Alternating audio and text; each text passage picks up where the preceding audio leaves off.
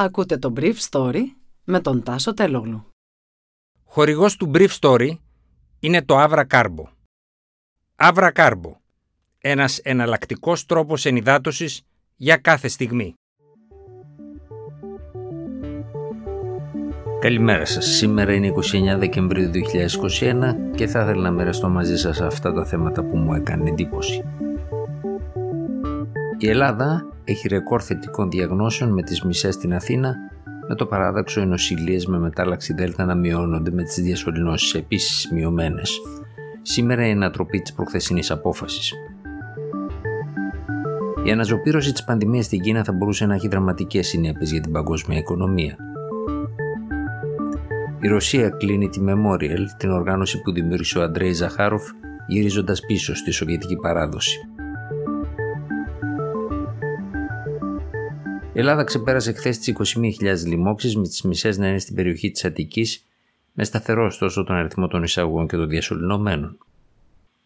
Παρ' όλα αυτά, η έκρηξη των λοιμώξεων αυτού του Σαββατοκύριακου θα έχει την αντανάκλασή της σε πιθανές εισαγωγές και διασωληνώσεις σε δύο εβδομάδες και μόνο εφόσον οι νέοι 19-40 ετών που διαγνώστηκαν θετικοί αυτό το Σαββατοκύριακο έρθουν σε επαφή με μεγαλύτερους ανθρώπους τις επόμενες μέρες. Εάν η κυβέρνηση και οι πραγματογνώμονες αποφασίσουν όλες οι συγκεντρώσεις του νέου χρόνου να εξαντληθούν σε οικογενειακό περιβάλλον, ίσως να αυξηθούν τέτοιου είδους κρούσματα. Χθες το βράδυ, σε ανάρτησή του, ο Υπουργός παρά του Πρωθυπουργού Άκης Κέρτσος σημείωσε ότι η Ελλάδα δεν σφίριξε ποτέ το τέλος της πανδημίας, αλλά διατήρησε υγειονομικά μέτρα που άλλες χώρες όπως η Δανία και το Ηνωμένο Βασίλειο είχαν άρει. Αυτό είναι σωστό. Εκείνο που δεν μοιάζει να είναι σωστό είναι το επιχείρημα του κ. Σκέρτσου πως το ποσοστό των εμβολιασμένων αρκεί για να αποτρέψει μια σημαντική εξάπλωση της όμικρον στον πληθυσμό. Η αλήθεια είναι ότι με τα κυβερνητικά μέτρα στι αρχές Δεκεμβρίου ένα τμήμα των άνω των 60 ετών εμβολιάστηκε, αλλά παραμένουν ακόμα 131.000 χωρίς αναμνηστική δόση στην ηλικία άνω των 60, δηλαδή κάπου το 9% των δικαιούχων. Περίπου 3.000 άτομα έχουν πεθάνει μετά τις δύο δόσεις των εμβολίων άνω των 70 ετών, πολλοί εκ των οποίων με υποκείμενα νοσήματα και με αναπαρκή ανοσοαπόκριση. Άλλοι 700 έχουν καταλήξει σε ηλικία μικρότερη των 70 ετών, αν και εμβολιασμένοι. Εν τω μεταξύ, η Επιτροπή των Εμπειρογνωμόνων του Υπουργείου Υγείας εισηγήθηκε τη μείωση σε 5 μέρες του χρόνου της καραντίνε από 10 που ίσχυαν μέχρι σήμερα. Οι ειδικοί συζήτησαν στη βάση της νέας οδηγίας του CDC. Σύμφωνα με αυτήν, ο Αμερικανικός Οργανισμός συνιστά να μειωθεί το χρονικό διάστημα της καραντίνας εκείνο που είχαν προσβληθεί από την COVID-19 σε 5 μέρες αντί για 10 εφόσον όμως δεν εμφανίζουν συμπτώματα. Μετά το τέλος των 5 ημερών σε απομόνωση θα πρέπει να φορούν μάσκα για άλλες 5 μέρες εφόσον βρίσκονται κοντά σε άλλους ανθρώπους ή σε συνθήκες συνοστισμού. Σύμφωνα με τον Αμερικανικό Οργανισμό, όσοι έχουν κάνει και την τρίτη δόση του εμβολίου δεν χρειάζεται καν να μπαίνουν σε καραντίνα αν εκτεθούν στον κορονοϊό αλλά πρέπει να φορούν μάσκα για 10 μέρες μετά την έκθεσή τους. Με αυτόν τον τρόπο φαίνεται να πατιέται και ένα μέρος του προβλήματος του προσωπικού των κρίσιμων υποδομών που θα μολυνθεί αλλά θα μπορεί να χρησιμοποιηθεί για να συνεχίσει να εργάζεται ιδιαίτερα στα νοσοκομεία αναφοράς. Σε όλο τον κόσμο, η μετάδοση της μετάλλαξης όμικρον αλλάζει τα σχέδια των κυβερνήσεων για τις προποθέσει επανεκκίνησης των οικονομιών τους. Το μεγαλύτερο πρόβλημα όμως παραμένει η Κίνα, όπου ούτως ή άλλως έχουν χρησιμοποιηθεί εμβόλια περιορισμένης αποτελεσματικότητας και για τις προηγούμενες μεταλλάξεις. Η Κίνα είχε ήδη εμβολιάσει 890 εκατομμύρια των κατοίκων της με 2 δισεκατομμύρια δόσεων εμβολίων στα τέλη του καλοκαιριού. Σήμερα, με την ενισχυτική δόση, έχουν δοθεί συνολικά 2,5 δισεκατομμύρια δόσεις εμβολίων. Η Κινέζικη ηγεσία είχε συμπεριλάβει τον εμβολιασμό στις πράξεις που δίνουν πόντους στους πολίτες σε ένα αμφιλεγόμενο point system ελέγχου της κοινωνικής συμπεριφοράς που είχε εισαγάγει το καθεστώς. Σε πολλούς δημόσιους χώρους της χώρας είχε απαγορευτεί η είσοδος των ανεμβολίαστων.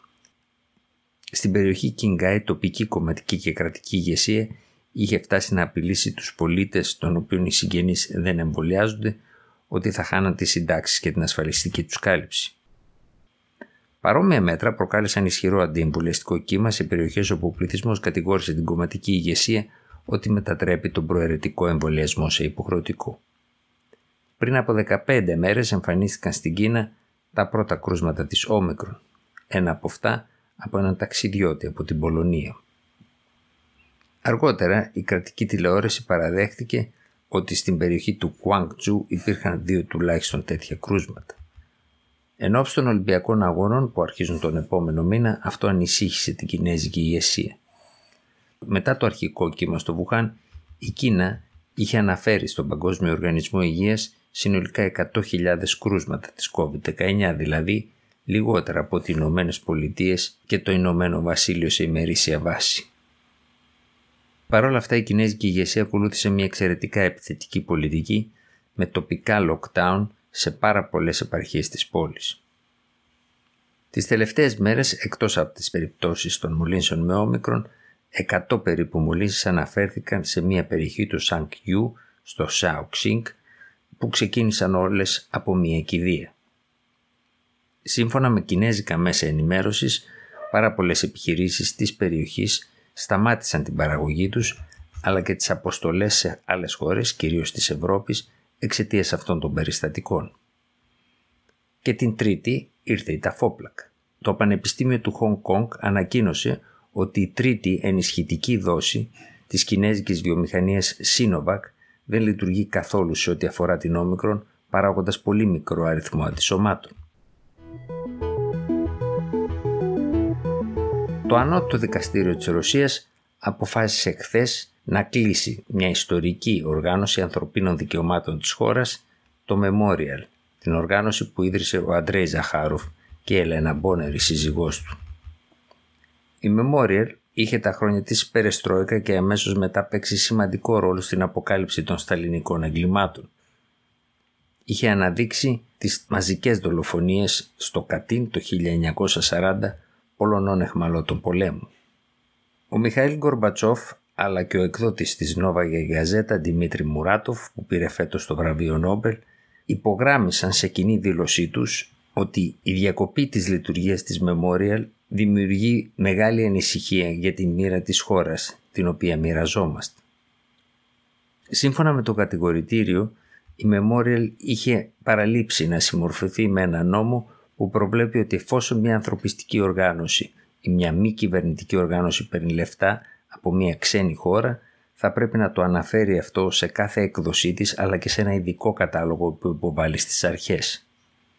Μια τέτοια ειδοποίηση έφτασε στην εισαγγελία από τις αρχές της Ιγκουσετίας όπου φαίνεται ότι μοιράστηκε ένα έντυπο υλικό της Memorial το οποίο δεν είχε σημανθεί με την επισήμανση για τον ανάλογο νόμο. Οι εκπρόσωποι της οργάνωσης ανέφεραν μετά την ανακοίνωση της απόφασης ότι θα συνεχίσουν με όποιο τρόπο μπορούν ακόμα και με τη δημιουργία ενός νέου θεσμού μετά το κλείσιμο της Memorial αλλά πολιτικοί παρατηρητές στη Μόσχα λέγαν ότι η απόφαση των ρωσικών αρχών έχει σχέση με την προσπάθεια του καθεστώτος Πούτιν να ανανοηματοδοτήσει το παρελθόν της Ρωσίας, ιδιαίτερα τα χρόνια του Στάλιν, τη δεκαετία του 30 και του 40. Η Memorial ήταν ένα εμπόδιο σε αυτή την προσπάθεια, καθώς νοηματοδοτούσε με διαφορετικό περιεχόμενο εκείνα τα χρόνια. Η απόφαση του Ανώτατου Δικαστηρίου της Ρωσίας συνέπεσε με μια ακόμα απόφαση που αφορά έναν από τους συνεργάτες της Memorial, τον ερασιτέχνη ιστορικό Γιούρι Δημήτριεφ, ο οποίος το 2016 είχε καταδικαστεί για παιδοφιλία, ενώ ερευνούσε την περιοχή της Καρελίας για σταλινικά εγκλήματα. Αργότερα οι εισαγγελικές αρχές είπαν ότι ο Δημήτριεφ κατήχε παράνομα όπλα και κατά κάποιο τρόπο νέρωσαν το κατηγορητήριο της παιδοφιλίας. Τώρα καθώς εκτίει την ποινή του του προηγούμενου δικαστηρίου, οι αρχές αποφάσισαν να επεκτείνουν την ποινή αυτή κατά 15 ακόμα χρόνια προσθέτοντας νέες κατηγορίες. Ήταν το Brief Story για σήμερα Τετάρτη 29 Δεκεμβρίου 2021.